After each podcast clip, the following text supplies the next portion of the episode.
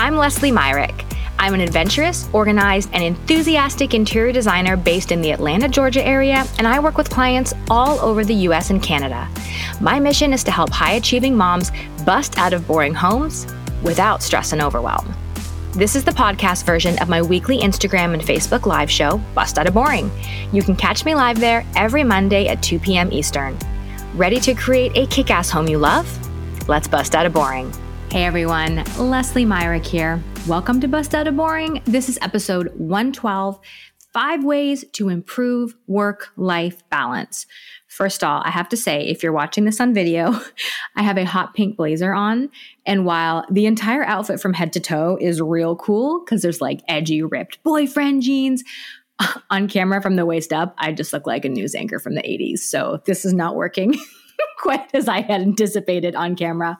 But here we are, your news anchor friend Leslie giving great design advice. So let's talk about improving work life balance. Many of us have had to work from home because of COVID. This is a reality, even those of us who didn't usually have a home based office. And it has not always been easy. You know, sometimes we are just sitting at a kitchen table or squeezing in on the couch on our laptop or kind of doing whatever we can to make it work. But we're a year and a half in. And if you're not thriving working at home, then we need to change that, which is what we're going to talk about today. So here are five ways to improve your work life balance and actually enjoy working and living at home. Imagine that. Tip number one is to create a dedicated workspace. Yes, I know this is not always easy. And, you know, obvious ones guest bedroom, a dining room, of course. You might not have the extra space.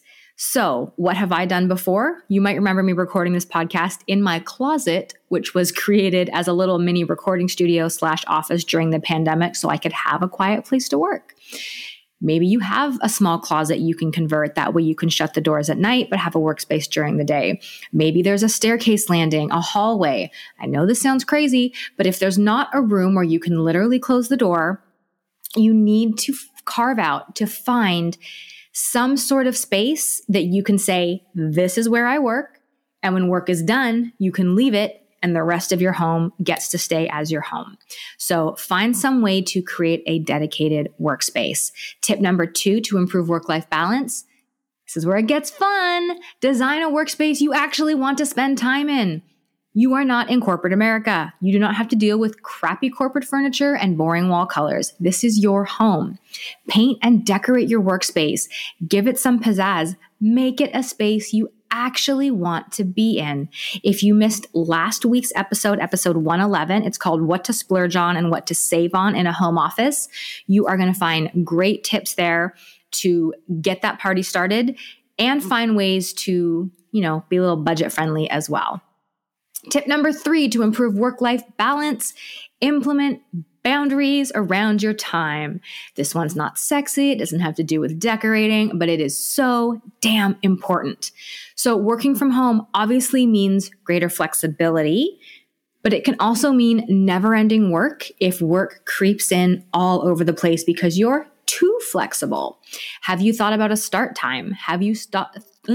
Have you thought about a hard stop time? Are you going to work weeknights? Are you going to work on the weekends? Are you going to take those completely off?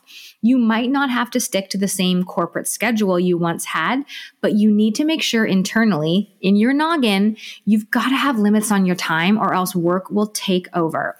Figure out what it means for you to work from home. Maybe you like taking mornings off and you want to work from 12 to 8 great. Make that a thing, stick with it. Again, it's about setting boundaries around your time and your availability. Tip number four is to create a commute. I know you're probably like, well, that's stupid. I finally got rid of my commute. And as someone who has lived and worked in Toronto, Los Angeles, among other places, I can tell you I know how crappy long drives can be. But I will say one benefit of that time for me was kind of getting mentally prepared for my day in the morning or unwinding before I made it home. That hour was spent listening to podcasts or music or just kind of letting my brain go and processing things from the day. So, personally, I need a little bit of a quote unquote commute to prep the day in the morning, and unwind at night. So, what I do now, as dorky as this might sound, I get my coffee, get my shoes on, and I literally go to the end of my street and back. takes about four minutes, five minutes if I'm slow. And that's all I need. It's just a marker to start and end the day.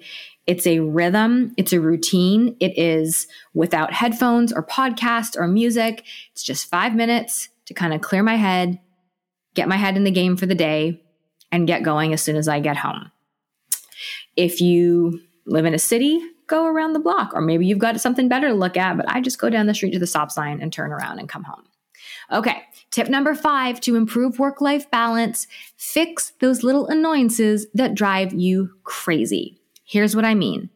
Do you hate your computer keyboard? Maybe it clicks too loudly. Is your desk lamp too bright and too aggressive and you don't like how it looks? Does searching for your phone charger when you need it during the day drive you crazy? They're little things, yes, and they might not even seem like they are worth addressing, but I'm telling you, buy a new keyboard, swap out that light bulb, buy an extra phone charger that always stays in your workspace. These are inexpensive little fixes that are going to improve how you feel dramatically. There's an author named Denise Duffield Thomas who I love. She has a book, Chillpreneur, also love that, came out recently. And one of the concepts she shares in that book really struck with me. And she talks about having a quote, keyless life. So the idea is think about, you know, say you've got an armload of groceries and you've got to dig through your bag and either find your car key or your house key and you're fumbling and you have to open the door and you have all these things. And it's just stuff that we do so often and yet it drives all of us crazy. Think about how revolutionary keyless entry has become. It's a little thing and it just smooths over that little bump in the day and makes everything easier and smoother and better. So think about your workspace, your work, whatever you've got going on at home when it comes to that. What can you make keyless about your work or your workspace so you can enjoy it more? What little inconveniences can you improve? What fixes can you make that will actually have a big impact on your well being, your happiness at work, and your work life balance overall? Let's recap five ways to improve work life balance. Number one, create a dedicated workspace, preferably with a door, but make do with what you have. Two, design a workspace you actually want to spend time in, make it pretty. Three, implement boundaries around your time. Number four, create a commute. And number five, fix those little annoyances. Really, ultimately, improving your work life balance is about creating boundaries, we keep talking about that around your space, your time, and your energy. Don't waste your energy being annoyed you can't find your phone charger. Don't waste your energy being annoyed people are texting you after hours. That is on you to create that for yourself. By making working at home better, you're actually going to make living at home better too. They both play into each other. And by improving work, you're actually going to improve your work life balance. I'm a nerd. I love working from home. I've been doing this for years. If you have any questions that I can help with, specific things that you are struggling with with your home office or finding space, please leave a comment. I would love, love, love to hear from you. And of course, I'll be back next Monday with another episode of Bust Out of Boring. You are awesome. Thank you so much for sharing part of your busy day with me. If you're digging Bust Out of Boring, please subscribe and leave a review on Apple Podcasts. I so appreciate you taking the time to share Bust Out of Boring with other ambitious, professional, and high achieving mamas like you. If you want more help busting out of your boring home, you can grab my free interior design budget guide, kitchen design checklist, and more free resources at lesliemyrick.com. While you're there, you can also find out how to work one on one with me for your design project. See you next Monday.